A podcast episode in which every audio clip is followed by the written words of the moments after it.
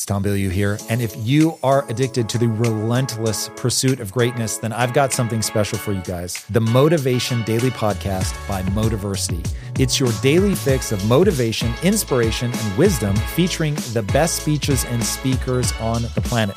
We cover it all life, business, relationships, discipline, purpose, mental health, sports, studying, focus, you name it with exclusive speeches from heavy hitters like Coach Payne, Billy Alsbrooks, Marcus Taylor, Dr. Jessica Houston, Walter Bond, and more.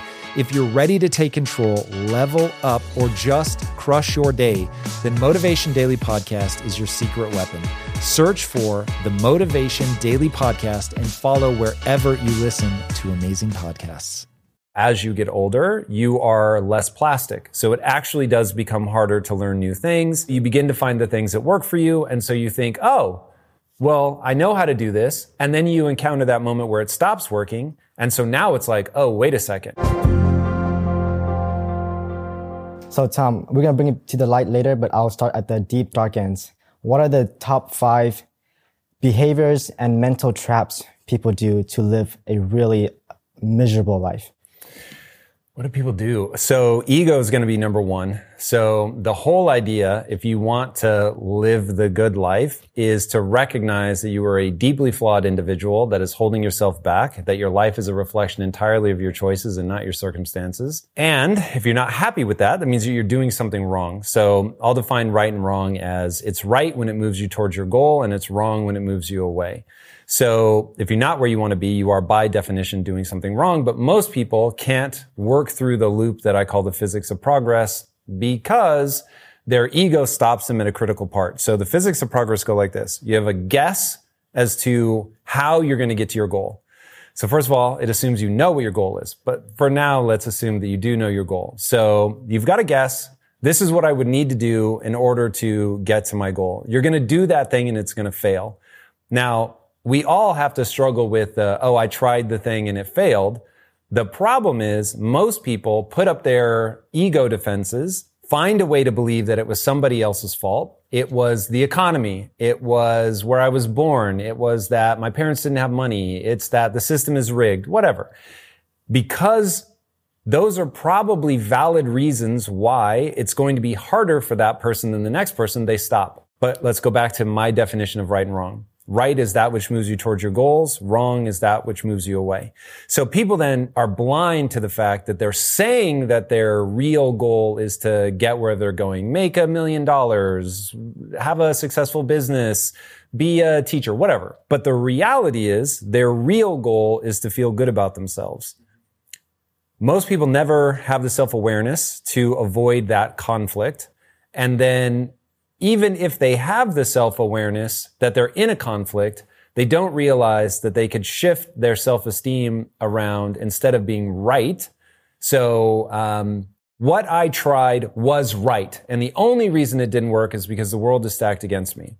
Might actually be true, but how are you going to move forward? Because there is some better thing that's going to move you forward. Most people are never going to see that because they stop at making it somebody else's fault. The next thing you have to do is you have to be optimistic. You have to believe what I call the only belief that matters, that if I failed at something, it's because I'm not good enough yet, but I can get good. And so many people believe because it really feels this way. You believe that your talent and intelligence are fixed traits. And the reason you believe that is it gets harder as you get older to get those huge gains that you get. Like when you're a little kid and you can't walk, it's like this whole binary zero to one moment of like, whoa, I couldn't and now I can. This is incredible. And then you get to first grade and it's like, can't do math. Now I can do math. Wow, that's pretty cool. Can't do multiplication tables. Now I can. You start to get to algebra and it's like, oh God, I don't know. This is not as easy as I hoped it would be. You start having failures you get rejected by girls. Like you start getting all these things that stack up where the path to stand up, practice walking, it doesn't work as well. You're also, as you get older, you are less plastic. So it actually does become harder to learn new things. Also, you begin to find the things that work for you. And so you think, oh, well, I know how to do this. I've done it really well. And then you encounter that moment where it stops working. And so now it's like, oh, wait a second. I, it was working. So I had my big zero to one moment. Then it stopped working and people confuse that with hitting the edge of their abilities. not realizing you've only hit the edge of your current skill set. So I remind myself in business all the time my current skill set has already taken me as far as it's going to take me. And so if I want to go farther, I have to get better. But if you don't believe that you can get better, then you won't put the energy and effort into getting better. But because it becomes incrementally more difficult to get better, you begin to confuse it with I've reached the edge of my capabilities. Then if your ego is built around I'm right, not that I can identify the right answer. I am right. So I've done all the things. I hit the edge of my current abilities and I have a belief that I don't know that I can get any better. And I have the ego defenses coming saying it was somebody else's fault anyway. Ah, cool. Then I'm off the hook. I don't have to be confrontational of this reality that I've reached the edge of what I'm capable of, which sucks. That feeling of like, I'll never be as good as somebody else. That feeling eats at us in a really gnarly way. So that's where you get clobbered to death with, ooh, I no longer am optimistic that I can get better because all my big gains, my early gains, those went away. And my subconscious hands me a ready-made excuse for why this isn't my fault and I take it and I exit. And that brings us to the third thing, repetition. You become what you repeat. So people that don't repeat things, they don't try over and over, they just give up really easily, they are destined for failure. If you don't have a massive amount of resilience, you are really in trouble. And most people don't have resilience. And so if I'm talking about the five things that you do that really like take you down a dark path, don't be resilient. Give up easily. Because if it's true that you can get better, but the sort of early big wins begin to diminish and you're going to have to work harder and push harder and be more consistent, then it's like by giving up, you never get better. And so now you're reinforcing hey, not only was it somebody else's fault, you couldn't get better anyway, so why would it matter? Don't even try. And so everything that reinforces that don't even try is how people get themselves into a super dark place. Another thing that's really going to hold people back is if you are comparing yourself to somebody else and you're letting that diminish your sense of self. So I would constantly, if I wanted to fail, I would constantly compare myself to other people and be like, I'm a total loser and I have the proof because look at all these other people and they're doing way better than I am. They're ahead of me. I remember, oh God, every filmmaker of my generation had a moment when they turned 24, when they realized that what, at least for my generation, was considered arguably the greatest film of all time was Citizen Kane. Really is awesome, by the way even though it's black and white and it's old as shit for the TikTok generation, they're never going to go for it. But it, it's a really fantastic film. And Orson Welles made it when he was 24. And he made it when arguably the most powerful man in the world. So imagine somebody like Bill Gates coming after you. And oh god, even better. Uh, one of the guys that owns like a media conglomerate, Jeff Bezos, owns Washington Post. So the guy Rudolf Hearst owned what at the time was the media publication. Citizen Kane is about that guy. So it would be like somebody making a movie about Jeff Bezos and that he's corrupt and lonely. And Jeff Bezos is like, Oh, you think you're going to actually tell that story? Nah, I'm clamping down. I'm going to get your funding revoked. I'm going to make sure that nobody screens the film, all that. So this guy at 24 gets this movie made when everybody thinks, Oh, this guy's literally going to kill him, have him killed or he's going to stop his movie from being funded. Then not only does he get it made, but it becomes arguably the greatest film of all time. And so you hit this moment where you're like, Orson Welles is just better than I'll ever be. Why am I even trying? Then back into not being resilient, then back into all the things that you're trying just aren't working, on and on and on. And then the last thing is, if I really wanted to mess somebody up, I mean, I really want to break their ability to go anywhere in life, I'm going to make sure that I mess up their body. I'm going to make sure that they aren't getting the sleep they need. I'm going to make sure that they eat a ton of sugar. I'm going to make sure that they're overweight. I'm going to make sure that they don't exercise. And that is going to destroy their cognition in a thousand ways. They're going to be in a level of pain they don't even realize they're in because they've never not had a stomach ache when they eat. They've never not eaten right before they go to bed and had their sleep disrupted because they've got food just sitting in their digestive tract. They don't even know brain fog, all that stuff. And so those are the five things I would do if I really, the funny thing, even as I'm saying, I can't make it about me. I've got to like, if I were going to mess up somebody else, uh, yeah. those are the things that I would do. Wow. But gotta avoid the, like the plague. Like the plague. But so the, the fourth one, like it just feels so like instrumental. Like this guy, 24, like he did it and I'm not 24, but I'm 24, but let's say I'm like 26 and, and I'm still it's not, done. not it's there over. yet. So yeah. Like, let's say you're 40 say you're 46. Say you're 50. So this is the trap. is by comparing yourself to other people, it's going to diminish your sense of self. It pulls you out of that optimistic mode. And the reality is, I may never make a film as good as Citizen Kane. I may never be as good as Walt Disney. That's my, the real person I'm chasing. I may never accomplish what Elon Musk has accomplished. And so I do the thought exercise. And the words I want to introduce to people are, and now what? So you're never going to be whoever it is that you look up to and you admire. You're never going to be as good as them. And now what? Do you give up? Do you cry all day? Do you uh, accept a lesser life? Or do you go ham? And so the thing that I want people to understand, you can get a hundred times better at whatever. Now, most people spend so much time lamenting that they'll never be as good as whatever person it is that they look up to and fantasize about and want to be, that they never 100x their own abilities. And so their life is far less than it could have been. So what I have found through experience, even though I still feel the sting of not being as good as the people that I admire or having to face that Disney, Walt Disney had done way more than I've done by this point in his life. Even if he didn't have as much money as I have, he certainly had built something far more, um, that represented what he wanted to do far more than what I have done, right? My whole life has been about finally getting to that moment and I haven't. And maybe it forever recedes into the distance.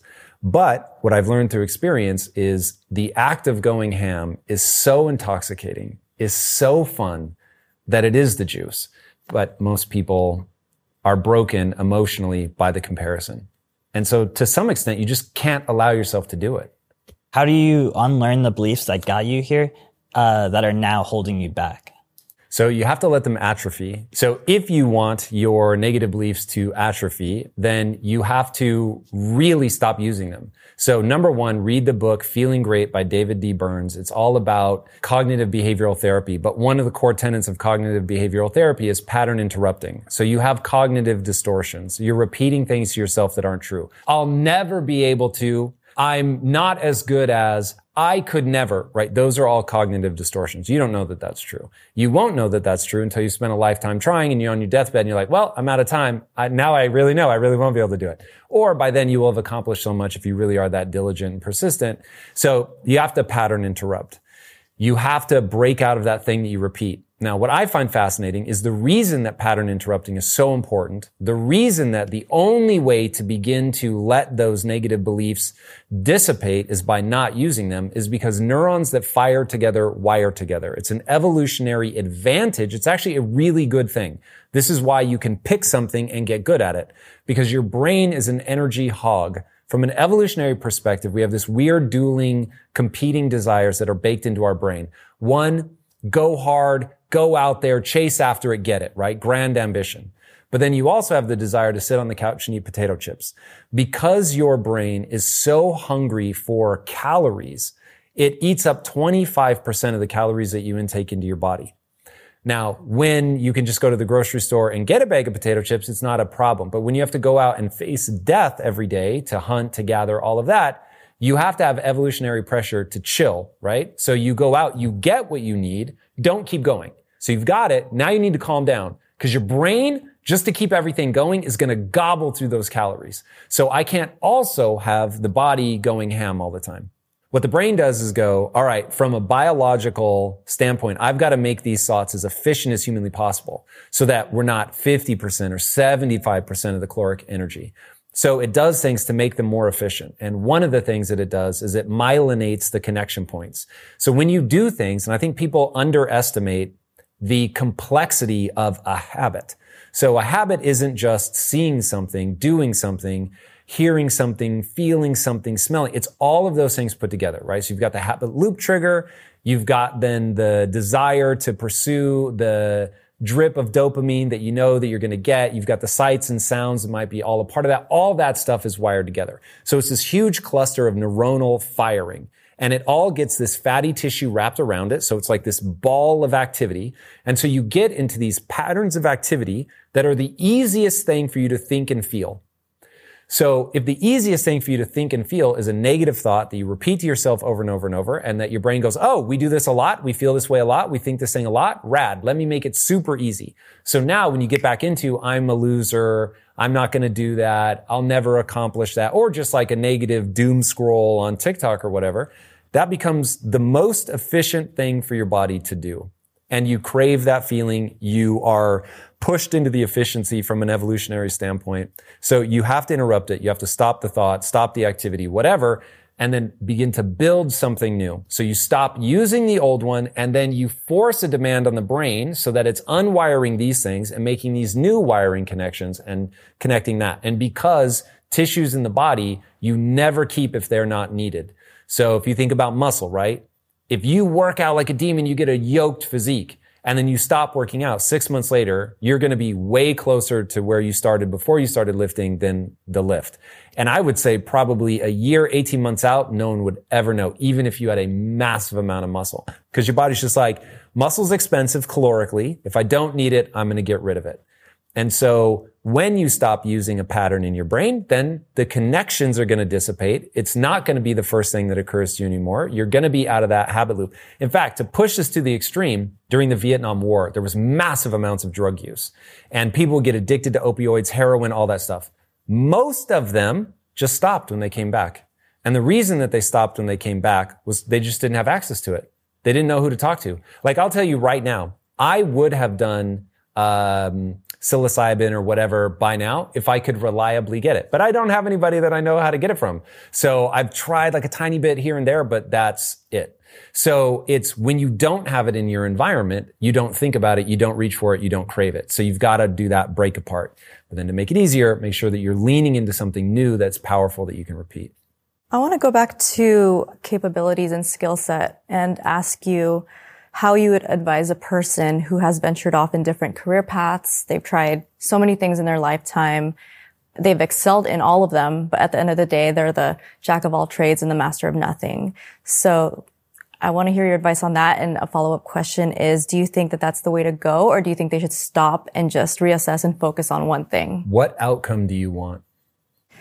Um, like let's also say, cause another question I had was, how does somebody go about finding their passion who's completely lost?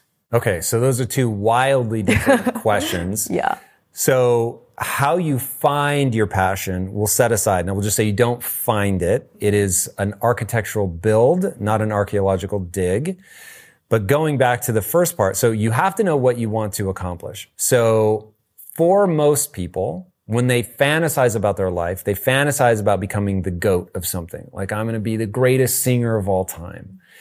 If you want that, just think about LeBron James. If LeBron James were simultaneously trying to be the greatest basketball player of all time, the best singer of all time, the best accountant of all time, you'd be like, Hey, LeBron, I've got money on you this weekend. You better get your ass on the basketball court. Stop fucking around with accounting, right?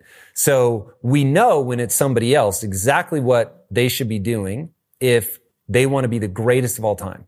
You need a maniacal focus. You need to be lasered in on one thing and you do it to the abstraction of everything else and you do it obsessively to the point where everything else in your life ideally is falling apart, right? It's just, and I say ideally as the person with money on, you know, LeBron James. It's like, ah, I don't want you to think about it. I want you to be like Tom Brady. Like from what I hear, and I don't know that this is true, but given that he get, just got divorced, I'm going to guess that it is, that he would make his family sleep somewhere else when he had like a big game coming up. He did not want distractions. He wanted to be totally laser focused, literally to the point where everything else in his life is falling apart.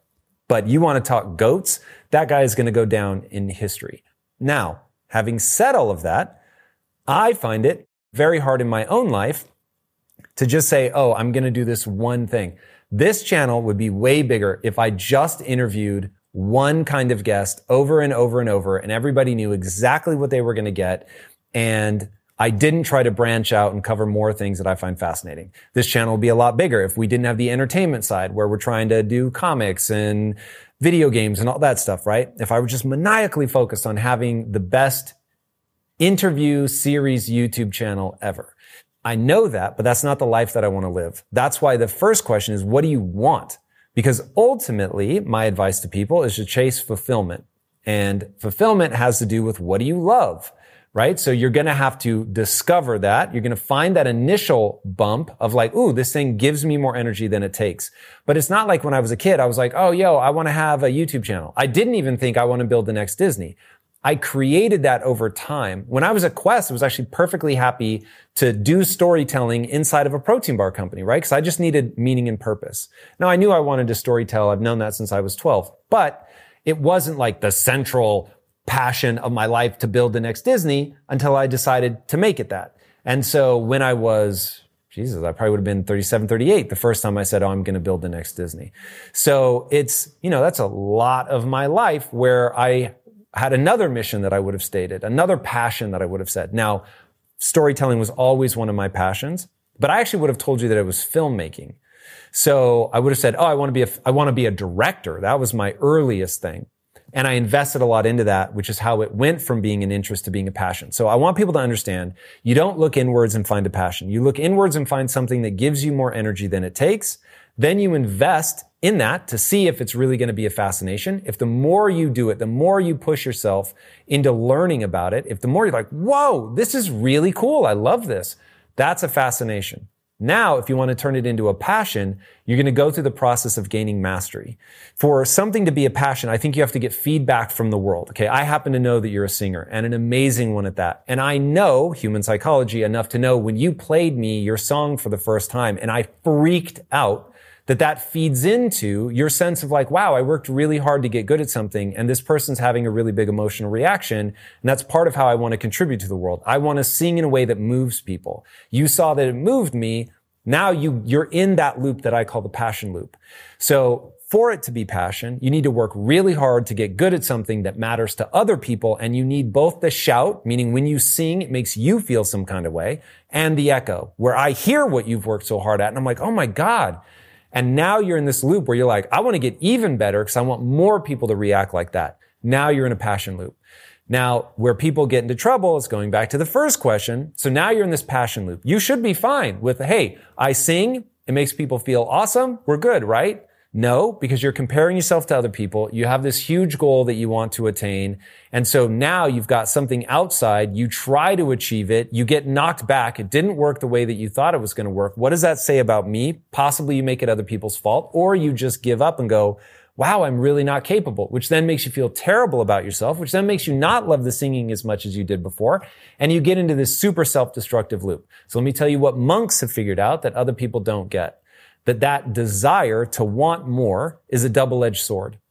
A monk is somebody who realizes, oh, this thing that makes me feel alive and pushes me to be better also cuts me down and makes me dislike myself and makes me lose passion for the thing that I loved right before I started comparing myself. And so the choice that they choose is to opt out of the rat race. And so they're like, I'm just going to go over here and I'm going to let go of desire because I realize that desire is the root of all suffering. Now, I take a totally different approach and I go, well, I know I'm going to suffer. I know the world's going to kick me in the face. I know that I'm not going to be, I want to be the greatest at everything I ever think of. I know that just isn't going to be true. So I had to come to peace with, okay, you're never going to be as good at all the things that you want to be good at. And so now how do you play the game? And so for me, I like to be broad er maybe than somebody who's going to like really be the goat at something. But I just want to enjoy my life. I want to enjoy the shout and the echo. And so for me to, if I just wanted to enjoy the echo, I would go in the YouTube comments. I would figure out what they want me to do and I would just do that. If I want to enjoy both the shout and the echo, I find this balance of here's a range of things that I like. Cause trust me, here's how many things I want to spend my life on. Here's how many things I do spend my life on. Here's what I would have to do if I wanted to be the goat. And I just realized that for me, being that myopically focused on something doesn't make me feel the way that I want to feel. And so I understand that that means that I probably won't achieve, I know I won't achieve as much if I were to broaden it, but I only want to broaden it so much so that I can still achieve, quite frankly, on a massive global scale that will echo through human history. Don't you think you will actually be the goat of your niche by focusing on multiple skills that synergize rather than just focusing on the one thing to be the best at it? All right. So you have to hold two competing ideas in your head. So here's the truth about what it's like to be inside my own mind. I imagine myself in a Dragon Ball Z Super Saiyan moment with flames all around me, screaming, like morphing into something huge and unstoppable. But at the same time, I understand that the reality is that this is probably going to be a struggle and I may never become the GOAT. But I don't accept that internally. Internally, I'm like, okay, maybe it doesn't happen. But what if you play all out like it is going to happen? What if you act like it is an inevitability that if you keep pushing as hard as you can and moving forward, that you will eventually get there? But I know so well that if I judge, if I only reward myself for becoming the goat, then my life hinges on one final moment. And I know two things. One, it's prob, it is wiser, not as probably. It is wiser to enjoy the climb than to reach the summit. And then two, because I know that I may never get there, I don't want to constantly have my thing in the future because the future will always let you down. Now the question is why? This goes back to evolution. The reason the future always lets you down is because we have hunger. This is why we equate the desire for food, the desire for sex, the desire for success. We say hungry. I'm hungry for whatever because that's what it feels like. And hunger can only be momentarily satiated. It can't be permanently because you would die, right? So if all you had was the motivation to go get one meal and eat the biggest meal, the biggest feast that you possibly can. If that's all evolution got you to do and then you ate it, you were full and like, I'm full forever, you would die. So once you understand this in evolutionary context of there is a sub program running in your brain to make sure that you're just going to keep going and going and going. So I'm very careful about how I approach my life to make sure that I acknowledge the truth of the human condition, which is that I'm having a biological experience, which is that I will always have hunger no matter how much I eat. I mean, I'll momentarily be sated, but it won't last. And so I'm super careful to enjoy the climb because I know the struggle is guaranteed, but the success is not. And I know better than to make my whole life hinge on the future because even when I get to the future, even if I was the goat and I stand towering above all the accomplishments of Walt Disney, I'll still be like, yo, what's next? It's an inevitability. You guys know I have a very strict diet that I stick to, except for very special occasions. And I do that so that I can bring my best every day to what I'm doing. And a big part of that strict diet is high quality animal protein and my go to source of trustworthy meats and seafoods with no added hormones or antibiotics ever is ButcherBox. ButcherBox is a premium meat subscription service that delivers 100% grass fed beef, free range organic chicken, pork raised crate free and wild caught seafood all directly to your door. I cannot recommend ButcherBox enough. When you eat ButcherBox, you are giving your body the best possible building blocks to work with so you can reach your full potential. You've got to take care of yourself at a cellular level if you want to hit your peak consistently. So ButcherBox is the key. Sign up at butcherbox.com slash impact and get our special deal. ButcherBox is offering our listeners a free for a year offer plus an additional $20 off. And that means you can choose salmon, chicken breast, or steak tips free in every order for a year. Sign up today at butcherbox.com slash impact and use code impact to choose your free for a year offer. Plus get $20 off your first order. This show is sponsored by BetterHelp. You will never be able to reach your full potential if you are riddled with stress and have a lot weighing on your mind. I can tell you from my own experiences with stress and negative thought loops, you have to find a way to work through whatever it is that's weighing on you if you're going to have any hope of achieving your goals. Therapy can be an option for working through things. And for an online therapy option that is super convenient and flexible, be sure to check out BetterHelp. With BetterHelp, everything is 100% online and getting started is quick and easy. A brief questionnaire matches you with a licensed therapist and you can switch therapists at any time for no extra charge. Get things off your chest, process through things with BetterHelp. Visit betterhelp.com slash impact theory today to get 10% off your first month. That's betterhelp, H-E-L-P dot com slash impact theory. It's Tom Bilyeu here. And if you are addicted to the relentless pursuit of greatness, then I've got something special for you guys. The Motivation Daily Podcast by Motiversity. It's your daily fix of motivation, inspiration, and wisdom featuring the best speeches and speakers on the planet. The cover it all life, business, relationships, discipline, purpose, mental health, sports, studying, focus, you name it. With exclusive speeches from heavy hitters like Coach Payne, Billy Alsbrooks, Marcus Taylor, Dr. Jessica Houston, Walter Bond, and more. If you're ready to take control, level up, or just crush your day, then Motivation Daily Podcast is your secret weapon. Search for the Motivation Daily Podcast and follow wherever you listen to amazing podcasts. Do you think everybody's like that? Like, or do you think there's ever going to be a time when you, like what you said, you're like hovering over all of your accomplishments? Like every, somebody would be capable of being, I'm, I'm good. Like that's it. Do you think that's a you thing or like, do you think everybody always It- wants more? It is 100% that every single person has drive, hunger. It is also true that that's a spectrum. It's a, just a personality trait. So we all have it to some degree, but the question is how much. Now I'm probably pretty close to pegged out where I'm willing to suffer to the point where other people worry about me because I'm, I just push myself and push myself and push myself. So not everybody's going to be like that. Also, I think there are people that have a different value system than I have. So take a monk. They like the idea of, I want to disengage from the world. I realize the toxic, toxic nature of never ending pursuit, that there will never be a meal so satisfying that I don't want to eat again. So why do I allow myself? Let me transcend that. So for them, they would train themselves to let go of that, to not give into it. I feed into it. I have looked at both options before me and one resonates with me at a conceptual level because it's not like, oh, I went and became a monk for 30 years. And I'm like, oh, rad. Now let me go like really like pour myself into building something and see which I prefer.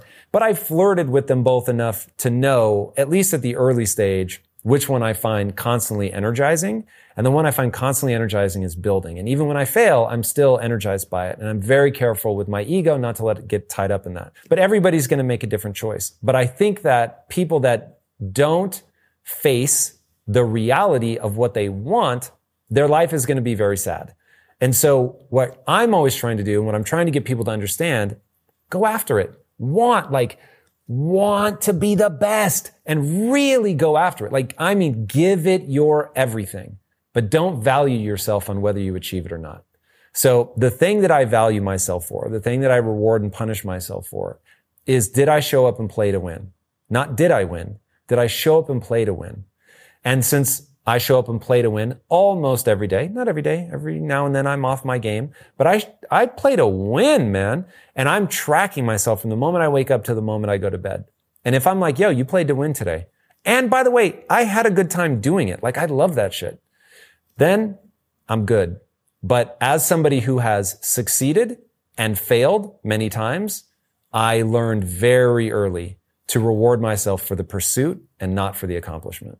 So you're extremely self-aware and I feel like that's something really hard to teach, but how would you go about helping someone become more self-aware of what's right for them? Dude, I love this question. So the way to get more self-aware has become an obsession for me because I'm trying to become more self-aware in myself. So those moments where you break through and you're like, Oh, wow. I didn't even realize that that was a part of my personality. That was, you know, this is water, right? It's so ubiquitous in my life. I don't even realize it as a, a choice or a way that I view the world. It was completely invisible to me. And then someone will say something and you finally go, whoa, I can see me now from your perspective. And I realize that is what self-awareness is. You can finally see yourself the way other people see you. There is no more water. There is only the awareness that, oh, I'm constantly wet. So I've started thinking, okay, how is it that I do that? How do I, and look, I am blind still and it horrifies me every time I have an awareness. I'm like, oh my God, I got to this age and I never realized that about myself. It was a little unnerving, but I've become aware of so many different things that it, it comes back to tying a revelation to a bodily sensation. So what I try to do is realize what I am feeling at any one time and then be honest about why I am feeling it and being able to track that down. And so figuring out There's this idea that Jordan Peterson has of micro personalities. And he says that's the best way to understand yourself. So an alcoholic, when they're um, jonesing for a fix, just in the in the grips of um, the alcoholism, they become a different person. So they have a whole subset of their personality that's now in control. That might lie, cheat, uh, lack integrity, um, push other people down, whatever, to get that alcohol. Like one thing you learn if you're a lifeguard is they say if you go to rescue a drowning person, odds are they're going to try to drown you as well just because they're just trying to get air, man. They stopped being like the loving, caring person because when you want that like breath of air that badly, like you're just going to do whatever it takes to make it happen. You have to be aware that these micro personalities take over. And so when you have a feeling, odds are that represents a micro personality that you've slipped into. And if you can recognize, oh, when I feel this, I bet I am a certain way. Now to other people, that that almost doesn't feel like a spectrum of you. It's like, oh, here we go. They're in their annoyed phase. They're uh, pissed off, and I know how they are when they're like that. They're scared and they act this way. They're depressed and they act that way, right? So for them, it's like these discrete versions of you, these micro personalities. So what I began to realize is, oh, when I feel this way, I man- manifest this way. I have a microcosm of personality traits that cluster together that are hyper predictable to people outside of me. But because the emotion feels so justified to me, it's water. I don't even see it. It seems like this is the only way to react to this moment. There is no other way. Everybody in my position would react exactly like this. So it isn't a micro personality. It's just how one should act. And so it's not like you're even thinking about that. You're just like, Stimulus response. Now, what I've trained myself to do is go, I feel something. What do I feel? Whoa, I'm agitated. Why am I agitated? Well, they obviously did something wrong. No, no, no. What do I know, right? Because I have these rules. And so I walk down. Rule number one, if somebody's angry, I guarantee an insecurity has been triggered. Now, there's actually things at the edges. I'll leave that aside for now. So I recognize, ooh, I'm agitated. I know that that means an insecurity has been triggered. What insecurity has been triggered? But it was training myself through having these realizations of like, oh, I get this flustered feeling and now I want to argue for an idea that's mine. Oh, I'm feeling stupid. Okay. So that's what I do whenever I feel stupid. But it really was tracking back as I would like replay the day. Like, I don't like the way that feels. And in fact, that's where it started. I don't want to feel that way again. How do I avoid it? To avoid it, you have to figure out what caused it as far as I can tell, that's other than getting feedback from other people. So empowering people to tell you like, Hey, why are you acting like that? It's not pleasant. I don't like the way you're talking to me, whatever. Or after the fact, Hey, you came across really harsh. Um, I, I didn't respect the way you handled that. It's like, Ooh, whoa. Like it was invisible to me. I had no idea. Like there was one, uh, time during a company team meeting where I was like, Hey, everybody's got to step up now, because I love that kind of language, I like, yo, we got this, we can do it, but everybody's got to rise up. I was completely taken aback that somebody gave me a dot, which is feedback for people watching this. Uh, and they were like, yo, that was really hard to hear. And I was like, huh? And so because for me, I love that shit, war language, like we got to do this. We got to get better. I'm not saying, oh, you're a loser and you need to get better. I'm just like, this is a human condition. Our current skill set's already taken us as far as it's going to go. If we want to go somewhere in the future that's farther, we have to get better. But that gave me the like, oh, wow. I see how that part of my personality comes across to other people. Now I may still use that tool, but at least I won't be blind to it. Now I have self awareness, literally aware of self from another person's perception and I can act accordingly. And then a last question on this is, uh, being able to see yourself from a different perspective. Are the things that either trigger you or whatever caused by some sort of like some experience in your childhood that par- like is a pattern that you exhibit, which causes these emotions in other people? I think it's inevitable that you are shaped by everything that happens to you in your life and you formulate responses and you repeat those responses. They get hardwired in your brain. And so you act a very predictable way in a given set of circumstances. But I personally can't track back, oh, this is because of that thing that happened. For me, there's precious few things like yeah. that. So it's more about the personality and how you, your personality is just you. But then if you see it from a different personality type, it'll seem, uh, that's how you'll understand you looking for? yourself. What caused that, or how I end up taking in the information about what I'm like to other people? Ha- uh, a little bit of both. So the way that we become who we are, you're 50% hardwired, your personality, and you're 50% malleable, your response to all the different things that happen to you, and your ability to unwind some of that. So there are things about ourselves that we can unwind and we can be different. And people are like, whoa, like I will tell you in my marriage, Lisa and I are dramatically different people than we were at the beginning.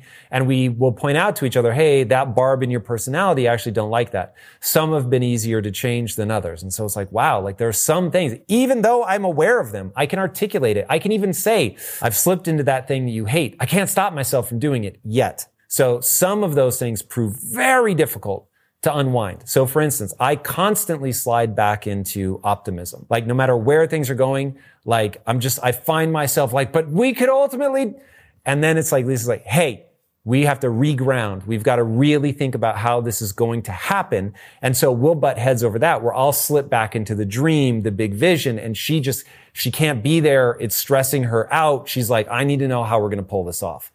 And so not doing that is very hard. Now, you can get better, you can train yourself. Okay, so that's part one. Nature and nurture, they collide. Uh, I think it was Lisa Feldman Barrett that said, we have a nature that requires nurture. So they are so intertwined, it's almost pointless to try to tease out like what half is what. Just there's a process to run for change that is outside the scope of this answer every time that you get to something you want to change, run the process. If you do that diligently for three years and you're still having a hard time making a change, odds are you've hit close to bedrock of the 50% that's unchangeable. Okay. So the other part, how do I peg my sense of self-awareness? This really comes down to there's only so many personality types, right? So let's ballpark it. Let's say there's 50-ish types of people that you're going to meet. Of course, you can boil it down to like the five types or whatever, but it feels more nuanced in reality. It's not like everybody you meet, you're like, oh, you're this, you're that, you're that. There's only five. Like people definitely feel like shades and blends of those big five traits. So let's just call it five sort of big, 50 big buckets that you're going to encounter different people. It's like, oh, okay. I'm beginning to understand how when I act that way, how that kind of person sees me. That's really useful. Now, as you begin to collect that data, you're going to drive yourself crazy, constantly trying to be the way that that person is going to be able to respond to you. So there are things that I will take in and go, okay, that's really useful. You can never know too much about how you come across. But there's also, I need to live my life on how I feel as well. So if I'm going to go into battle, even though my battles are always business, if I'm going to go into battle, I'm going to call it battle because that resonates with me. Now, if that doesn't resonate with other people, in some circumstances, I'm going to make sure that I speak in a way that is understood by more people. And other times I'm going to be like, I need to feel a certain way to perform the way that I want to perform. And I'm going to go in with all of my language and all of that. The key is to just be aware of it so that you grab a tool when it's useful. So for instance, I try never to be out of control of my anger. I won't say that it doesn't happen, but damn is it rare. So I was recently on a call with lawyers and I realized anger is the only thing that's going to move this forward. And so I had to display very controlled. Trust me, I wasn't a raging lunatic, but I had to display a very controlled anger to let them know, Hey, this is what we're doing was bringing the, the opposing sides together. And so I had to make sure that the intensity of a given point was communicated through emotion. So I need to know, ah, cool this feeling that I'm getting of being really annoyed, really frustrated and wanting to punch through my computer, it's like, okay, some insecurity has been triggered. In, what insecurity? That I'm not going to be able to achieve what do I want, what I want to achieve in the business. That's going to stop me from achieving my goals. If I don't achieve my goals, as much as I know better than to build my self-esteem around the accomplishment, I'm still highly invested in the accomplishment. So cool. I know why I'm feeling it. Am I going to display it? That becomes the question. Is it useful in this moment? So for instance, I was in a near rage. That entire call lasted two and a half hours. But how many minutes of that call would anybody on the call know that I was that annoyed? Seven? So it's like you have to have the awareness to turn it into a tool and then you have to have the control of your emotions to wield the tool appropriately.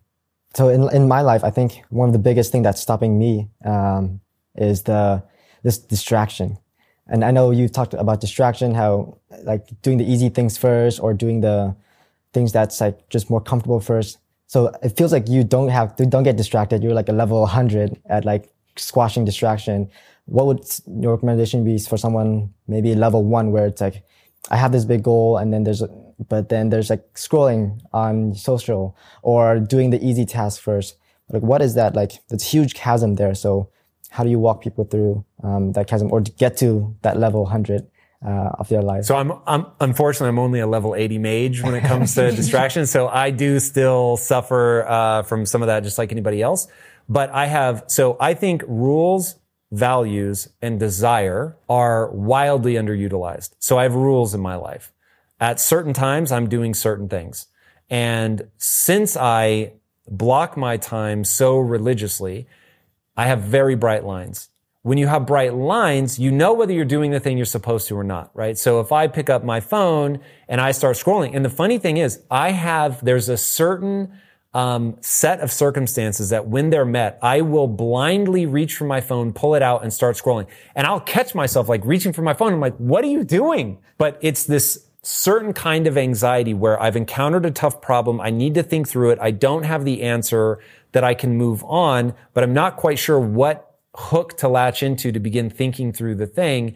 And so there's some release that I get from the distraction of soothing my mind.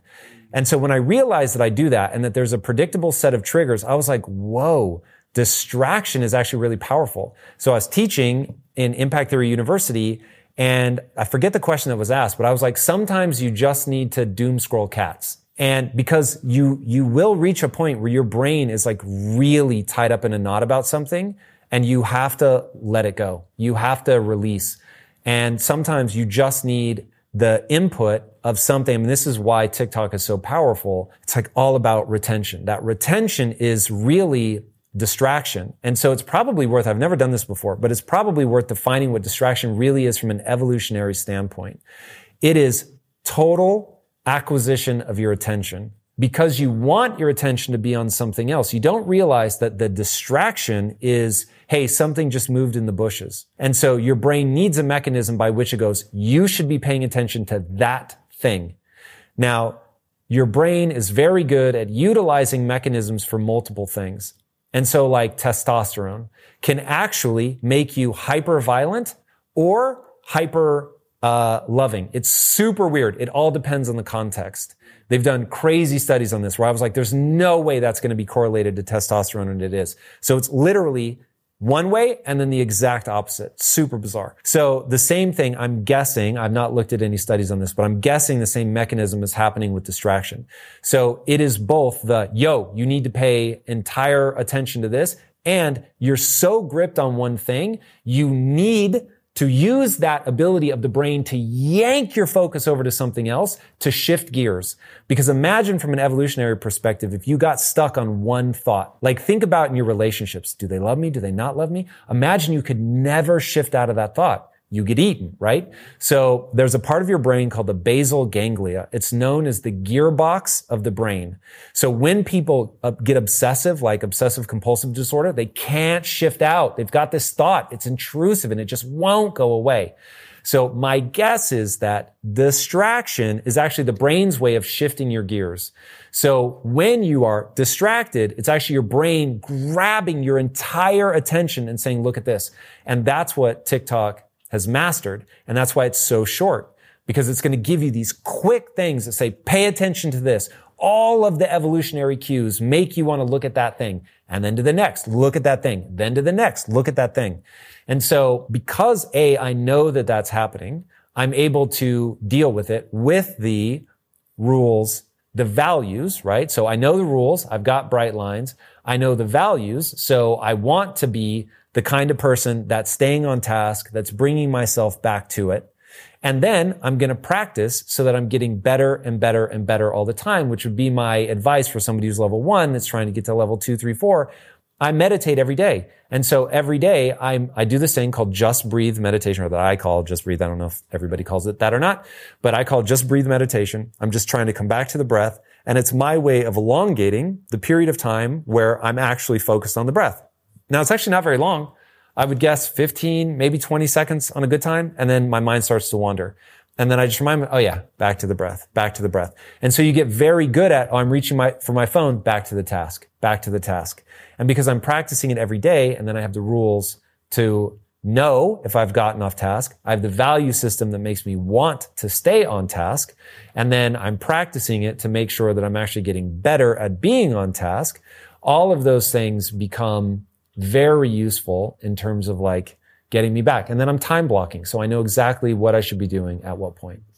I think you said, don't confuse your, your feeling with truth though. Just because I'm mm-hmm. feeling distracted, like doesn't mean that it has to be true or like I need to like follow that impulse, right? That's really true. So if I'm right and a lot of distraction is I'm feeling a level of anxiety and my brain goes, don't worry, bro, I got you. Cats, bro, cats, like hit that TikTok.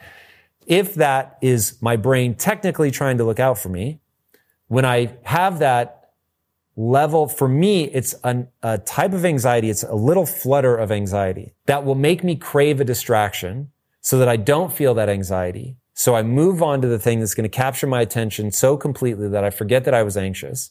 I realize, oh, wait, I can just face that anxiety. I don't have to run from it. And that's where it gets to value system. Oh, I need to be able to sit in the anxiety. And this is something, this is something I find fascinating about the difference between men and women. When I heard this, I was like, yo, anything that you're judging, whether it's true or not, ask yourself, does it give you, does it improve your ability to predict the outcome of your actions and behaviors and other people's actions and behaviors. If it does, odds are that it's true. So when I heard that uh, estrogen makes it possible to sit in negative emotion, doesn't mean that the emotions aren't more distressing. It just means you're not distressed about how distressing the emotions are. I was like, oh my God, I can finally understand why women are like, I just want you to listen. And I'm like, I don't want to just sit here and listen. I want to solve this problem. I do not like the way this makes me feel. And so I was like, oh my God. Because honestly, when my wife is really upset about something, she seems crazy to me. I'm like, what do you, you just want me to listen? This is so uncomfortable. How are you not crawling? I'm crawling out of my skin for you. So how are you not crawling out of your skin? So it, it was so unnerving. My whole life, I was like, okay, I don't have to run from this. I can just sit in it. But I'm like, what is happening? Why does she want to sit in this? So anyway, fascinating insight about men and women. But you really do, once I realized that like, oh, I could just get better at sitting in this emotion. I don't have to run from this emotion. Then you begin to get stronger. You become more capable of facing things. Then if you have a value system that says, Hey, Tom, don't be weak. You're that feeling of like you want to run and hide. Stop, man up, face it, sit in it. Do not allow yourself. And then when I do it, I'm like, bro, this is why you are you. This is why you've accomplished what you've accomplished. Because in this moment, everybody else runs. In this moment, everybody else breaks. In this moment, everybody else becomes so insecure that they go chase distraction, but you don't. You sit here, like even when I go to the dentist and it hurts, I open my mouth wider and I'm like, get in there. I don't flinch. I don't try to pull back. I'm like, yeah, baby. Like, get that drill in there. Like, go on, scrape it, get down to the bone, even though it hurts. And my every impulse is to pull away. If I'm dealing with something and it makes me anxious, I won't blade. Blading is where you turn sideways to something. When somebody does that to you, they're either intimidated by you, they're stressed, whatever. I will face that thing head on, literally and figuratively. If something is terrifying me, I'm like, I'm in this. I'm not running from this. I'm dealing with this. When I've got a hard thing that I don't want to do, which is almost always contracts, I'm like, here we go. We're going to do these contracts. I'm going to do this contract at three in the morning when everybody else, they wake up and actually they're sleeping. Who are we kidding? They're still asleep. I'm up. I'm looking at a contract and I am emotionally rewarding myself to the ends of the earth for doing that. That's so cool. Like so fascinating because like I, so the ironic thing is I'm only distracted when I'm trying to accomplish something meaningful and hard, but it's like challenging. I'm, I'm never distracted when I'm doing something easy and, and, and fun. That's why I think I'm right about the what distraction really is. It's your brain trying to soothe you. It's grabbing a hold of all your attention and saying, ah, don't worry about that. Put all your attention on this thing here. And now you can feel better. And I'll be honest, there are times where I have been so stressed that the only thing that's going to allow me to decompress is doom scrolling. And it's awesome. Like I am grateful that doom scrolling exists because I don't do things that aren't on my agenda. But sometimes my agenda is I need to allow myself to relax. Cause there are times where even meditation is like, bro, I, I will get more out of this 20 minutes of meditation if I take five minutes to doom scroll to like forget what, to shift gears, right? Cause I'm obsessively thinking about this thing. Doom scroll some cats for five minutes. Ooh, cool. Now I've been distracted away from that thought. Now I can sink into a meditation. Now that level of stress doesn't happen often, but when it does, I know what tool to reach for. But this goes back to self-awareness. You have to distrust yourself, constantly be asking, I should not have this reaction, right? I shouldn't allow myself to be overwhelmed. You know me, I don't do overwhelm, but I don't do overwhelm because I have pattern interrupts, doom scrolling cats. I limit it to a small amount of time. I follow it with meditation. And then I've got the value system of being hardcore, facing my challenges, so on and so forth. But it really takes that gestalt. And this is the part about helping people that I find really frustrating. It's all of those things. It is this incredibly complicated nest of rules, time blocking, value system, rewarding yourself, punishing yourself, on and on and on. Is there a way to make those distractions, like knowing, uh, like I'm aware of them, I'm aware that I'm easily distracted. Is there a way to make it a healthy distraction, to make it use for your benefit? In time block it. So if you want to take something like distraction and make it healthy, you need to have parameters. So you're going to time block. You're going to have it be a known tool. So you're not going to like, I catch myself doing sometimes blindly reach for your phone. If you find yourself picking up your phone, you've got to be like, why am I doing this? Does this fit into my rules? Did I say, Hey, I'm now going to look at cats for five minutes, 10 minutes, an hour, whatever. But like, that is the amount of time that I'm going to do that. I'm going to confine it to that.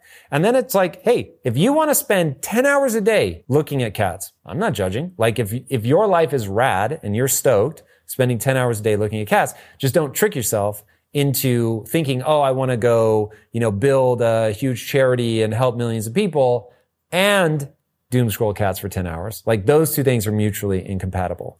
So it's only the unintentional use of that, the unrestrained use of that. So once it becomes intentional, you're using it as a tool for a specific reason that you can articulate to yourself and it's time blocked. You're good. So for those people who do maybe they aren't aware or they understand but have so much dopamine and just like ha- habitual of just going to TikTok, Instagram, Twitter, just scrolling for days uh, to pass the time to do whatever. How do you go about like changing that behavior if you're already so entrenched in it? I come down to one thing, George. Like you're young, so I really want you to hear me.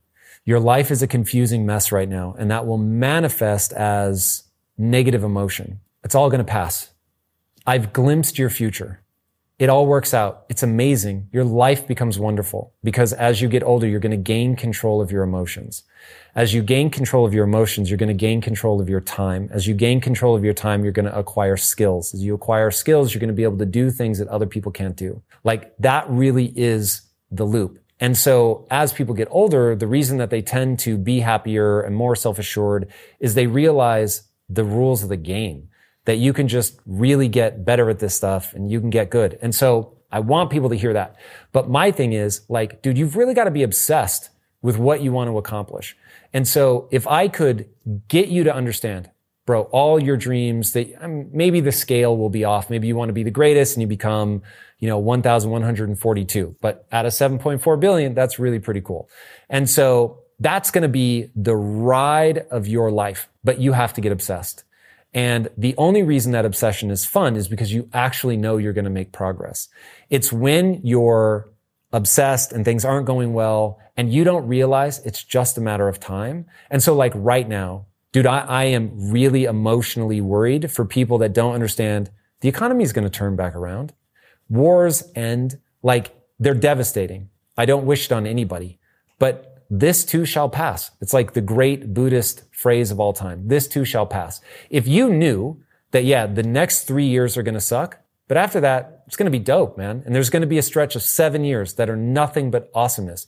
But then you're going to go through an 18 month period. Your, you know, one of your loved ones is going to pass away and that's going to be brutal. But then you're going to have a stretch of six years. It's going to be awesome. Then you're going to have four years of just total suck. But through it all, you're going to be getting better and better at managing your emotions. So through it all, you know all is going to be well. That's the joy, man. And so the thing I'm always trying to get people to understand, you'll never get what you want out of life. You're never going to accomplish the things that you want unless you are obsessed. Obsession will hurt and it will be unhealthy unless you realize that you can get better.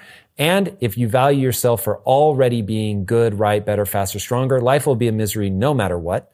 And so far better to focus on, did I leave it all out on the field today? Right? So value yourself for how hard you went after something, not for what you accomplished. And then let yourself get obsessed with something because you'll get better over time. And then with that obsession, what if it's an obsession with something that's not productive or unhealthy, like video games, for example? Who said that's not productive and who said it's unhealthy?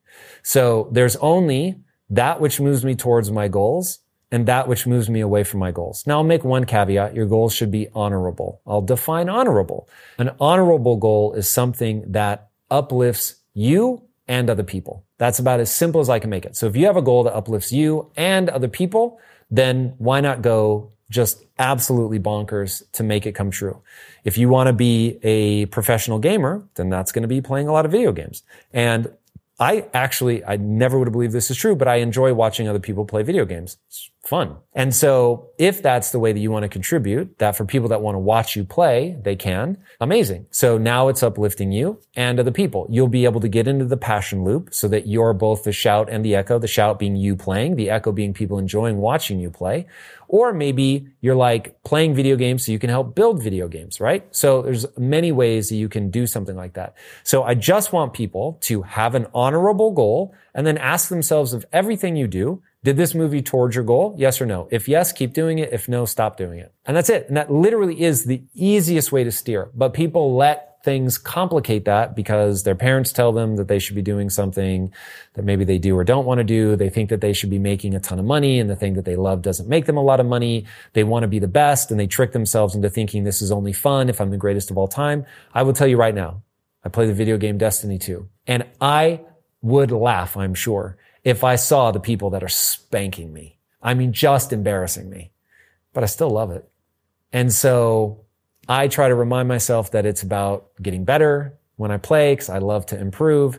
And it's just video games are designed to squeeze the brain centers that evolution has given you for progression and goal acquisition and all that stuff. So it is a very fun microcosm. So I think people have to be very careful casting aspersions, moral judgments on any goal that is uplifting you and other people. Do you think that there is a, a, way to incorporate your passion, which could be video games, into purpose and also providing service and have that work for you? Or do you think you have to sacrifice one or like, you know, focus on, on a certain thing first? Like, does, is there a perfect world where, where all three can exist? I think all three can exist, but greatness makes demands. So hiding in that, meaning and purpose will all but break you because the world is constantly moving towards entropy. So from the moment of the Big Bang, everything is moving towards chaos. Now, when you introduce humans, Jesus, you magnify the amount of chaos uh, 10,000 fold. I mean, it's just absolutely insane. We ourselves are complicated, bumping into all people that are complicated as well. And so to achieve something great, you are really going to fail a lot. You are going to run into more obstacles than you can count.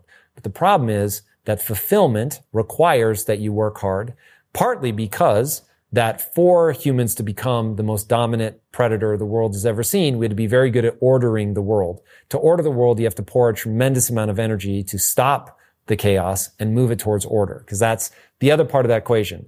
To bring order to a system, you must pour energy into it. Literal energy. And so that's the battle that all of us are, are fighting against.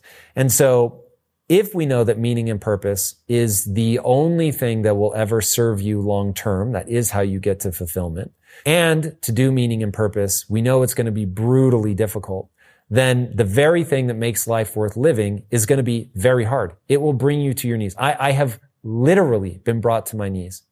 But as you get back up, which I encourage everyone to do, because we're all going to get brought to our knees, but not everybody's going to get back up.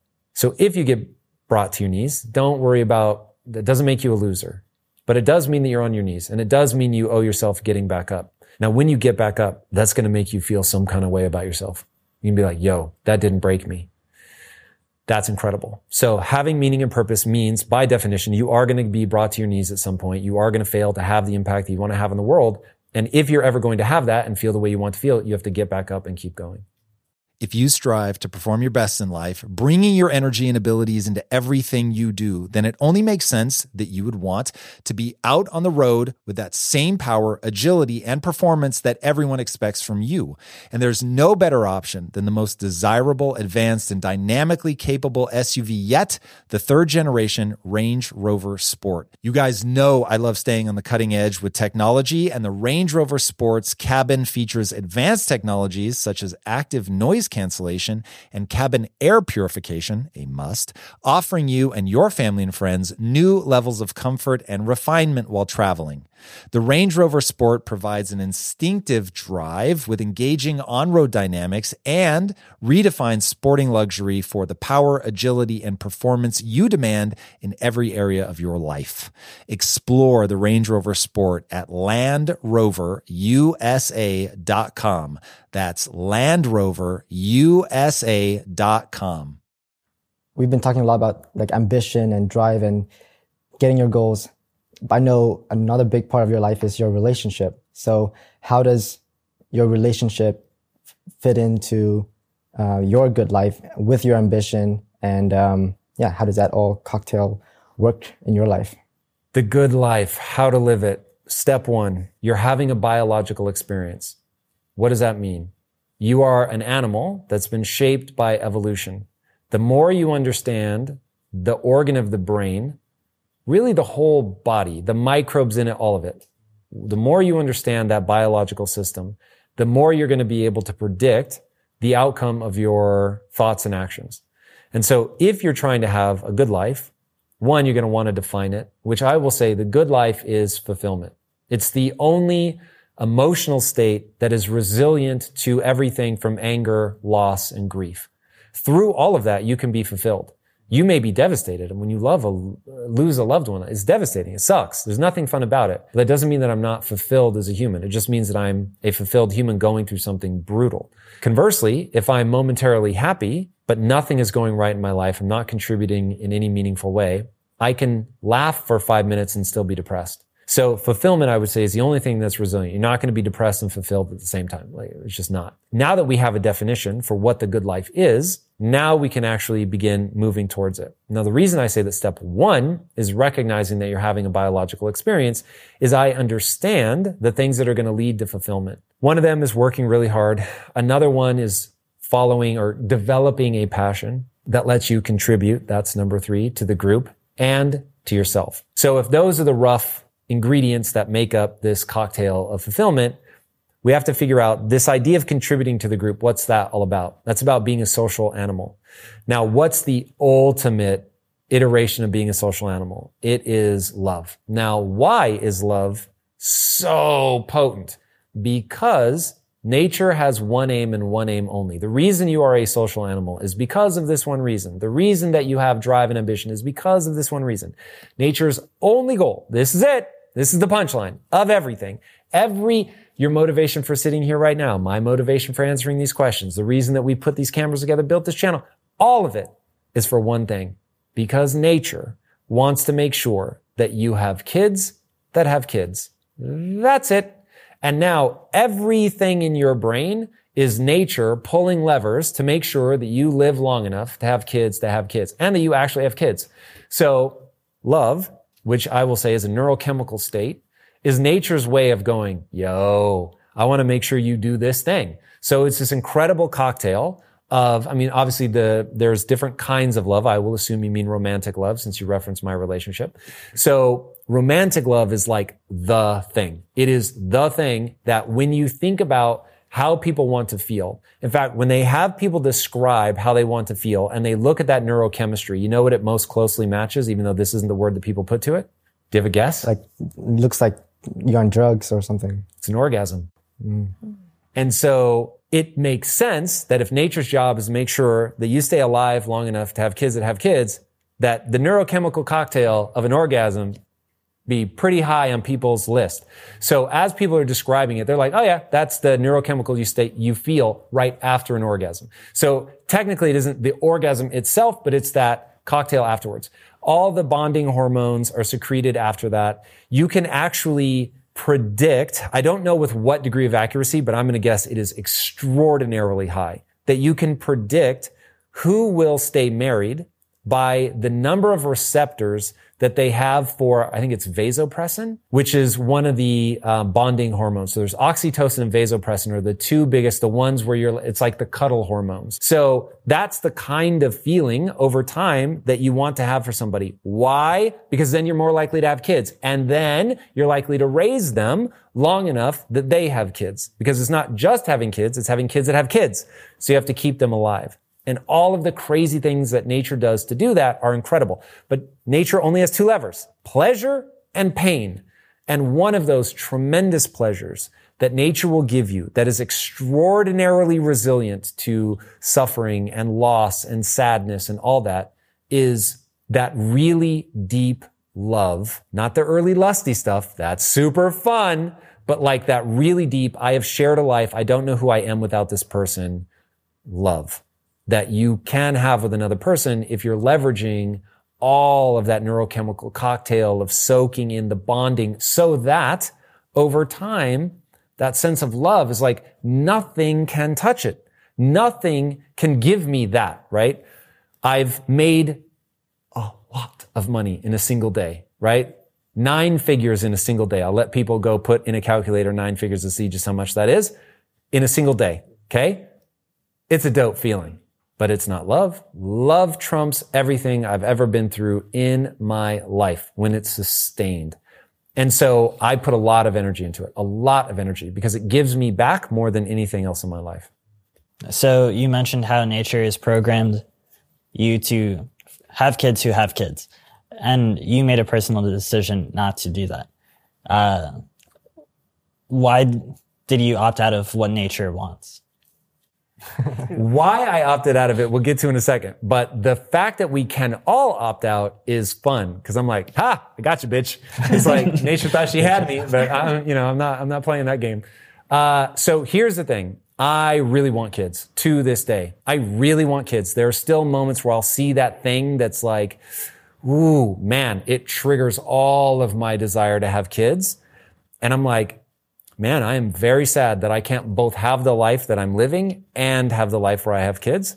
But I looked at my life from several different vantage points. What my wife calls the average Wednesday. So what would an average Wednesday look like if I had kids? And I know myself and I feel a tremendous amount of obligation. In fact, part of the reason that I work as hard as I do at Impact Theory is I feel an obligation to you guys. I feel an obligation to the team. And I really, I take that seriously in ways that I think most people would be distressed by. And so for me, it's like, okay, I really need to think about that. If I had kids, I would feel a huge obligation to them to come home. And so one thing that I like about work is that I don't feel conflicted. Lisa and I are building it together. So as I put energy into this, I'm putting energy into something that I'm doing with my wife. So that doesn't feel like it's fragmented energy. It feels like it's coming together. That was obviously on purpose. I'm building a company that brings many of my passions, not all of them, but many of my passions together. So even as I pursue things that I would do no matter what, I'm also building the business. And I do that because I know I'm going to feel that sense of obligation. So let me make sure that I'm doing things that I love to satisfy that obligation. If I had kids, now when I'm at work, I would feel like I should be with my kids. When I'm with my kids, I should feel like I, I would feel like I should be at work. I just know that about myself. So I want to be really honest. And then you don't miss what you don't have. So it's not like I had a seven year old and they died. Just never had kids, right? So kids are a, a thought. So I can think and I'll have those moments sometimes of really intense, like, oh, dude, like you see that moment. Like, have you guys seen that TikTok trend where it's like they record, they do like the little, the, there's a song and they like propose to their daughter and they have the daughter recording. She doesn't realize she's recording herself and she's like looking at them with like awe and joy. I'm like, oh God, like that hits me right in the feels. And I'm like, oh man, I want to have a daughter. Or like, the Jordan Peterson one, you know that one where they have like kids will not always be kids. They'll grow up and I haven't seen it. And it's just like people videoing their kids going up from like a kid to like yeah. five years old. Even hearing about that kicks me in the feels. Yeah, yeah. You so, just makes a somersault, like Lisa says. Yes. Oh, yeah, yeah, yeah. My, my. Suddenly, I have a uterus as well. Yeah, exactly. Yeah. It that kind of thing. Like they really, really hit me. So, but anyway, I can set that aside because I'm like, my marriage is amazing. I fully understand nature's trick, which is when you have a kid, the child will be your number one priority. And right now, Lisa's my number one priority. I don't know that this is a stat, but I'd be willing to bet that relationships are more likely to break up or be dysfunctional. That's a better way to say it. Relationships are more likely to be dysfunctional if you have kids. So even people that stay together, I think it's a higher likelihood that that stop being a, a very um, thriving emotional and sexual relationship if you have kids. So I'm super thoughtful about that. And then again, average Wednesday, don't really like, I hate like doing things that kids want to do and stuff like that. I have so little time. It's like I want to do the things I want to do. Uh, and then when I look back on my life and walk through all the different moments, because all of our lives are broken into phases, I look at the different phases. It's not until I'm in my 60s that I start to go, ooh, I think that having kids will like be pretty important to me. And by the time I'm 80, I will regret it. There's no doubt about that. But because I've thought through it, I'll know how to deal with that frame of reference when I get there so that I don't get destroyed by it. Because it's when people are caught off guard by a frame of reference. And explaining a frame of reference is beyond the scope of this conversation. But when you get to that frame of reference, you see life through that. And when you get caught off guard, like by having a kid and you didn't think through that well, or not having kids and you didn't think through that well. Uh, at last check, the most unhappy people in America are mid 30s female lawyers because they've chosen career over children and they are now at that moment where it's like, whoa, is this really what I want for my life? Now, maybe other occupations, they love it and it's not a problem. But for whatever reason, 35 year old women uh, attorneys, it's emotional implosion time. So that's somebody who did not think through what are the different phases of my life. Like it's dope in my early 20s where I'm like, yo, I'm proving I can do anything I set my mind to. I'm grinding. I'm making a ton of money. This is rad. And then you realize, oh, wait a second. Maybe there are other things that I didn't think through.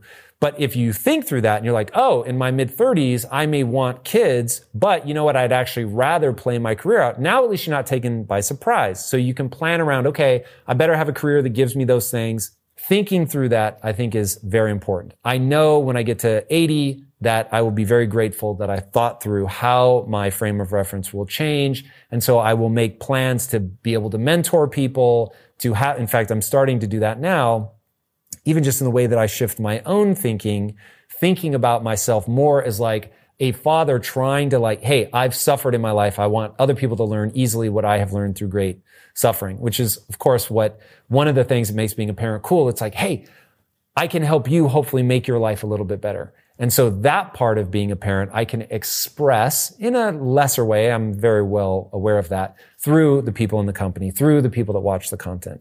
So being aware of the, how the frames of reference shift is important. But anyway, that's how I have the way I've thought about pulling a fast one on mother nature to the extent that you can, but it's a trade off. And then the last question I had was, what are like three behaviors that you do to reinforce your love for Lisa that other people can put into their relationships? Okay. So this is huge. One, don't criticize compliment. So when I was young, and you get together and you're in that relationship and everything is great, but then you start living together and like that super drug like early days starts to wear off and all of a sudden it's all the things that they do that drive you crazy. And you're like, hey, could you not do that? You know, when you do that, it really bugs me. Hey, oh, oh God, stop. Why are you doing it like that? And I was like, wow, when she does it to me, that drives me crazy. So I was like, you know what? Every time I have an impulse to criticize her, instead, I'm going to reach for a real compliment. I'm never going to lie. I'm not going to BS, but I'm going to reach for a real compliment. what that does is it pattern interrupts in my own brain. So I'm not reinforcing the negative thing because it really is negative. Like the person really is doing something that drives you crazy. And it probably really is a dumb thing that if you could wave a wand to make go away, you would. And so it's not even like I'm saying that annoying thing isn't actually annoying. It is. But if I obsess over it, all I'm going to see is the annoying thing. Whereas that positive thing is also real. So I want to make sure I'm spending my time thinking about the positive thing. So don't criticize, compliment. Always make it real but spend your time in the compliment. Have a lot of sex. Just real. Like even now in my 40s, it is so funny. In my late 40s, I can think back to what I was like in my early 20s, my poor wife. And like going through that and thinking, oh, it's going to be like this forever. It's not like as your hormones change. And I know that I'm only one testosterone injection from being right back there but it feels more manageable. Whereas before I felt like a drug addict who couldn't focus. It's like now I feel like, hey, I have a healthy relationship with this drug. Uh, I'm a recreational user now instead of an addict, which is way better. And so being in that space though, I've realized it's still critically important. It is a thing that is unlike anything else in your life. It's the only person that you have that relationship with, if, if you're monogamous. And that's not an overvote for monogamy, but monogamy has a really potent upside. And so being in uh, a monogamous relationship and knowing that that's my one outlet for that, it, you realize that sex is this fascinating thing that is a mode that we all go into. And going back to nature wants to make sure that you have kids that have kids. It's like nature made sure that that was an awesome thing that is unlike anything else. And so I'm legitimately freaked out by how much less sex young people are having now because they're missing out on something incredibly potent. Now, I'm only vouching for sex with connection. I won't say that it has to be uh, a marriage because I've had my share of non-marital sex and it was awesome and I'm not denigrating that at all. But I've always found that it's way more enjoyable if it's somebody that you have a real connection with. So, but thinking about it like that, it is this mode that you don't get anywhere else. If you have a spouse and you have what they call bed death, that relationship is going to become dry and brittle. That's metaphoric, obviously, but that you'll, that you'll get the right idea in your head. Whereas if you maintain a sexual relationship, you're constantly crossing this weird boundary into like this this completely unique space that you only have with that person. And nature is squeezing this neurochemistry that constantly bonds you, brings you back together. So that's hugely important. I cannot stress that enough. And then number three, you have to be a high level communicator. You've got to invest in saying things that you don't want to say. And I think one of the biggest breakthroughs in my marriage was when I finally realized that I had to say out loud anytime insecurity was driving me because then my wife could help me. And as long as she never weaponized the insecurity against me, now it's not my wife's problem to solve. Now, hopefully she can help me overcome that. That would be amazing, but it's not, she doesn't need to solve that problem. It's my problem to solve, but she can't weaponize my insecurities against me. And by me articulating them, now we know what's actually going on. So we're not arguing about a surface level thing. We get to the real issue that's driving it. We can both process through that together. And so now you don't have stupid fights that last forever. You're getting to the root cause of the issue. I mean, this is exactly like in medicine. Don't treat the symptom. Find the underlying cause. But when you are arguing, you have friction in your marriage, you have to figure out the underlying cause. And I promise you, it's either a collision of values. So you just, you both understand each other. You just disagree that that's how the world should be. It's misaligned base assumptions. So you are viewing the world in a way that you don't even realize you're doing it. So people don't realize what their base assumption is. It's just, it's what they call an axiom. You just live by it. Like, oh, I assume that that emotion is very distressful for you. So why wouldn't you want to solve the problem? You assume that I know that it's not uncomfortable to sit in a negative emotion. Those are base assumptions. But in reality, my base assumption is you're in so much pain right now from this emotion. The only thing that makes sense is for us to solve that problem. And your base assumption is, dude, how can I solve a problem if I haven't had a chance to sit in it yet? But if we don't say that, I'm trying to solve the problem. You're like, asshole, just listen, right? And so when two smart people are colliding, they need to check their base assumptions first. Like, what's your base assumption? That I need to sit with this emotion before I can problem solve. I need to problem solve to, to even think straight. Cool. Now we can begin to understand each other. So it's either values, it's misaligned base assumptions, or you've got an insecurity that's driving you and you either aren't aware of it or you're not being honest about it. And so if you get that stack right, then all of a sudden communication becomes very easy. But man, you've got to be emotionally naked. And that is very, very difficult, but it is hyper rewarding if you have a partner that doesn't use it against you. So everybody sees how strong, you know, your relationship is with Lisa, how amazing it is, how deep, but then also people see how amazing your, the career side of it is. Like your business impact theory is growing, it's thriving. And I just want to know how you balance that to keep both of them leveled up so evenly to keep them both growing and what your advice would be to people who don't know how to balance their relationship and their business or their work. So if you want to balance things, you have to know thyself. So just a few days ago, I sent Lisa a text that hurt her feelings and I didn't mean it to. I said, Hey, would you mind if we did this business thing on a day that was special for her and I? And I even said, you're probably going to hate this idea, but, cause remember, I feel a tremendous obligation to, to work for you guys and to make sure that the company thrives and all that. So I'm always thinking like, Hey, this would be really good for the team. Now, Lisa's role, stated role, it's not like she would be confused. If she heard me say this, she'd be like, yeah, that's my role. Her stated role is to be the early warning system because I don't see the problem coming in the relationship as quickly as she does. So we refer to it as being disconnected, where I work so much that we start to feel disconnected. So thank you for saying that people see my relationship as thriving. And I would say that it is, but it's because we have these bumpers and I'll bump up against it as I did just a few days ago. And I sent that thing and said, Hey, let's do this business. I know this is that really special day for us, but let's do this because I think it'd be good for the team. And she said, Hey, that hurts my feelings that you would even ask because it makes me feel not heard and not understood because 2022 was the hardest year of my business life. And for eight months, she let me work 120 hours a week. That's not even getting a full night's sleep. That's working around the clock seven days a week. I mean, it's, it's pandemonium and I do not rec- uh, recommend it. I'm not proud of myself for doing it. It was actually a result of mistakes.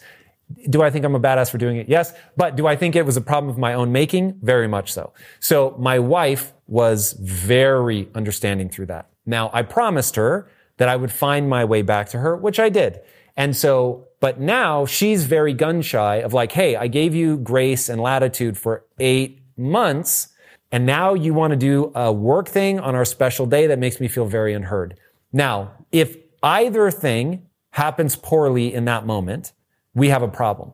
But Lisa and I do that movement well. She speaks up and says, Hey, it bothered me that you even asked. And I'm like, Oh, damn. Like, I don't like that it bothers you that I ask because your role is to play that person where I can say, Hey, let's do this. And you say, early warning, don't do that.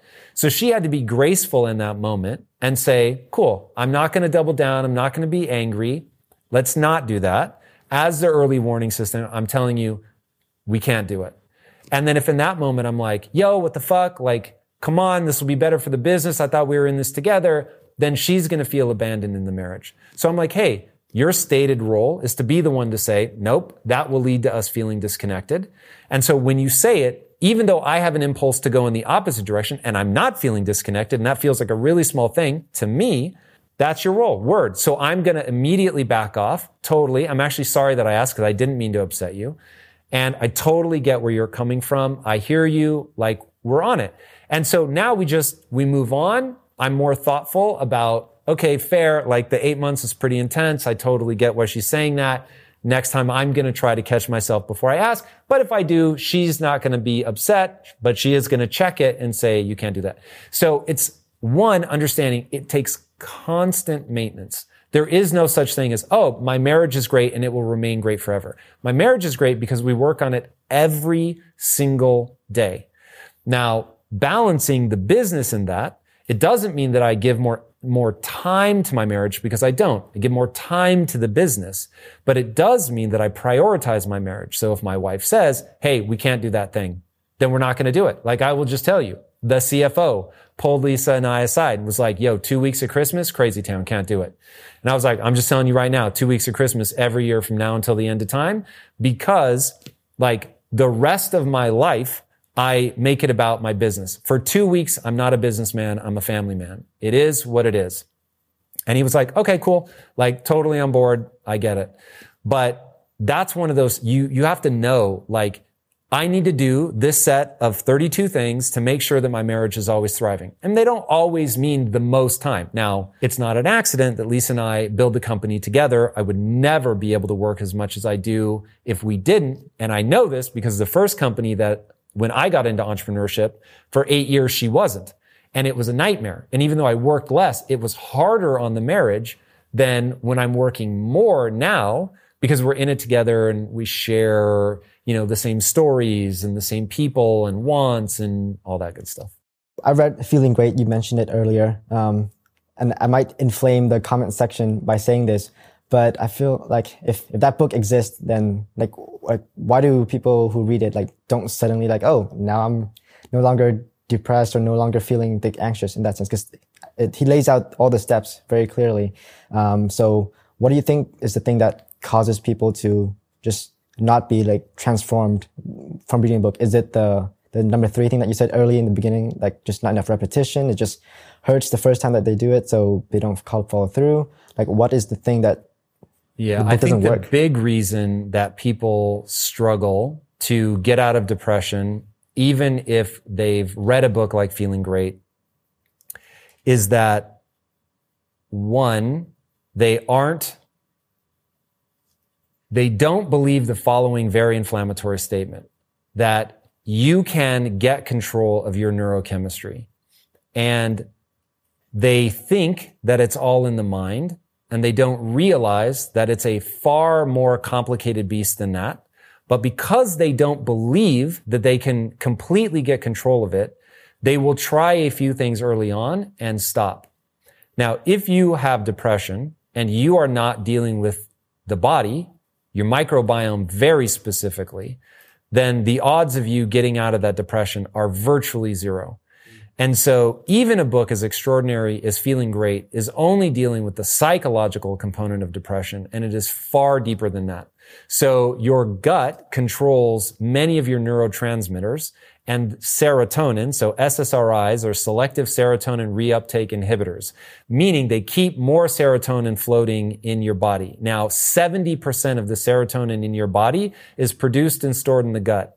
So if the very chemical that they use to combat depression is in your gut and you're not dealing with your gut, now you have a problem. But it goes back to what I call the only belief that matters. If people don't think, oh, I can control this, then they won't keep going, keep going, keep going, keep going, keep going, keep going until they find that root cause. So they think that this is, oh, this is that thing that happened to me. A tragedy befell me and therefore I'm never going to be able to get out of this. This is because of the trauma that I went through in childhood. Yes, partly, but you can get out of that. You can unwind that stuff. And I am not in any way, shape or form saying this to be flippant. I am not trying to diminish the terrifying grip that is depression. I'm just saying you have to believe that you can get your way out of it. And yes, it is hyper complicated. And having watched Lisa go through an extraordinary battle with her microbiome and seeing how complicated it is to undo all that, the psychological side is already bad enough, especially if it's the result of trauma, abuse, where that gets hardwired in. I mean, that's in your nervous system in a deep way that is going to be very complex to unwind. But it starts with believing that you can unwind it and then doing something like cognitive behavioral therapy where you go through, I forget how many like, it's like 13 steps and one of the steps is like the 15 cognitive distortions. I mean, it's crazy. So it is already a very complex book, just cognitively, psychologically that takes a lot of repetition, which requires you to believe that it's going to work. But then it's also the very difficult part of getting your body right. Sleep, exercise, diet, diet. You want to talk about, hey, let's really light the comment fire on se- the comment section on fire. Remind people that what they eat is going to influence their microbiome, is going to influence their production of serotonin, is going to influence their sleep, is going to influence depression, anxiety, all of it. It just is. And if you're eating junk food, you are making everything worse. Not a moral judgment. It's just a biological reality. Now, if you can strip away the moral judgment and realize you're not a bad person if you eat junk food, but you are a person that's creating obstacles for feeling good. So all I'm saying is remove the obstacles. Now, there are people in my life that I love that put every food obstacle in their way humanly possible. They are actively in pain and they actively tell me how much they're suffering and they actively ask me, what they should do to stop suffering and they keep doing it. Does that mean that I think they are a worse person? Not in the slightest.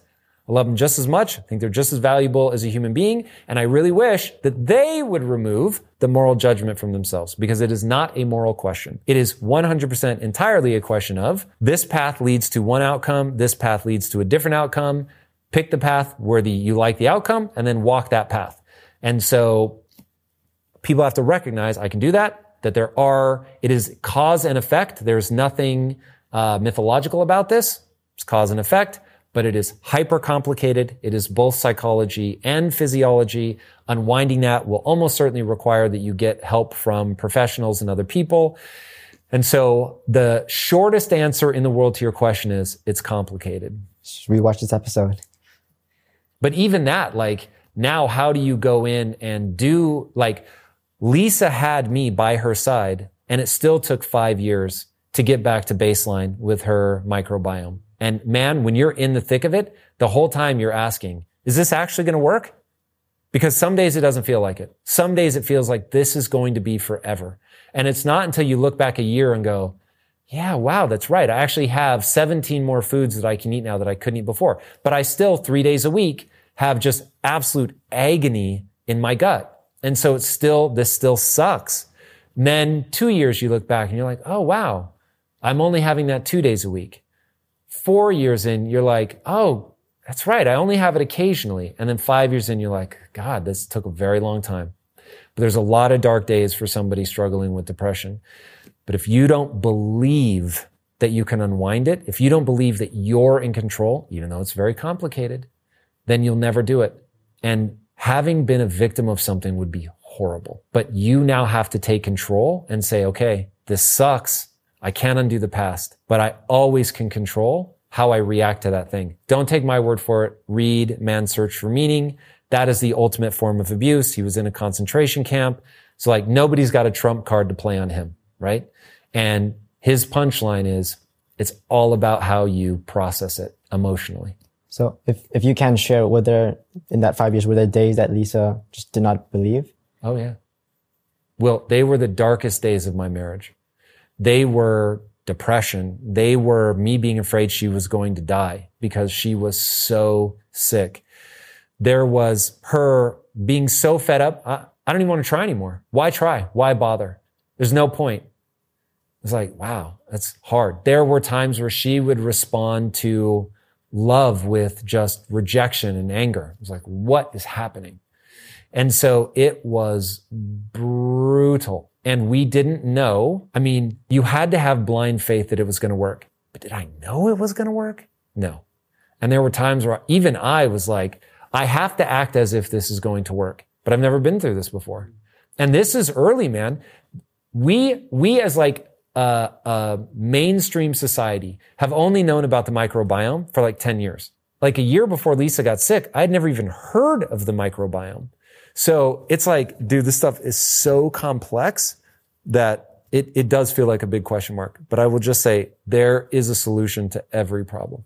So it just that you guys just sleep it off and tomorrow you will feel better again? Or like, what is like that thing to get back to, to, to base, baseline and not that, um, um, what do, you, what do you call it? Like, uh, ex- not exaggeration, but like, um, magnification of the problem. Catastrophic thinking. Yeah, catastrophizing it. So the only way to stop catastrophizing is to pattern interrupt that, not allow yourself to wallow in that cognitive distortion, to say, I'm going to base things on fact, and then have a growth mindset. When you have a growth mindset, you have the only belief that matters, which is that if I put time and energy into getting better at this thing, I will actually get better at this thing. So if I put time and energy into learning about the microbiome, I will learn about the microbiome. So when I went into it, I said to Lisa, look, I'm going to go learn about the microbiome. And I would wake up every morning and the first thing I would do is I would spend a couple of hours researching the microbiome. And I just thought, cool, I, let's say that there's no doctor in the world that can solve her problem. I'm going to learn enough about it to do it myself. And so when you go into it with the arrogance of belief, and it's like, cool, I don't need somebody else to know this. I will put all the pieces together. Now, thankfully, it didn't end up needing to be that, But because I approached it like that, that I'll read the studies, I will learn all of these things. I'll do research if I have to. I will buy a microscope and start doing laboratory tests. But when you approach something like that, which is how I approach all of life, you realize, oh, I get it. Other people don't succeed at whatever because they're not willing to be absurd. They're not willing to say, I'll, I'll become a Nobel Prize winning scientist to solve my wife's problem. If you're willing to say that and actually act in accordance, it's unreal what you can accomplish. Now, obviously, we solved the problem long before I had to become a Nobel Prize winning scientist. But the fact that I was willing to move like one, the fact that I was willing to go, yeah, I can do this. I can become that. I'm not yet. I'm, I'm going to have to learn a lot. I'm going to have to figure out how to read abstracts and do research and ah, fine. I'm not going to let my wife die. My number one priority is making sure that we get her back on track. And then you go at it like a freak of nature. But most people cannot do the first part, which is to believe that it's fucking possible. And this is what I want to scream to people is like, Hey, fuckhead, you are average. Yes. Stop being afraid of that. You're average, but you can get better. Go fucking learn, but you have to be a demon. You have to give your brain and body the impulse Adapt or die, motherfucker. I will break you in half before I give up. When I put on the muscle mass, because boy, did I used to be a lot smaller. When I would show up to the gym every day, I had to say adapt or die. And I would just tell myself, adapt or die. Motherfucker, I will, meaning my body, I'm going to keep pushing you. Scream and cry all you want. We're doing this. And I would lift to the point, I remember one time, this is when I was broke, I couldn't even unlock my car from the door. I had to lean across. So open the passenger side to lean across to the driver's side. And I had worked out so hard that I couldn't hold up my own weight. And I put my arm in the seat to reach across and my arm gave out and I literally just poof, face planted into the seat. But you, you have to attack everything you do like that. And when you go that hard, you will be shocked. Everything will relent to your superior will. Everything will relent to your superior will. Never forget that. There it is, everybody. If you haven't already, be sure to subscribe. And until next time, my friends, be legendary. Take care. Peace.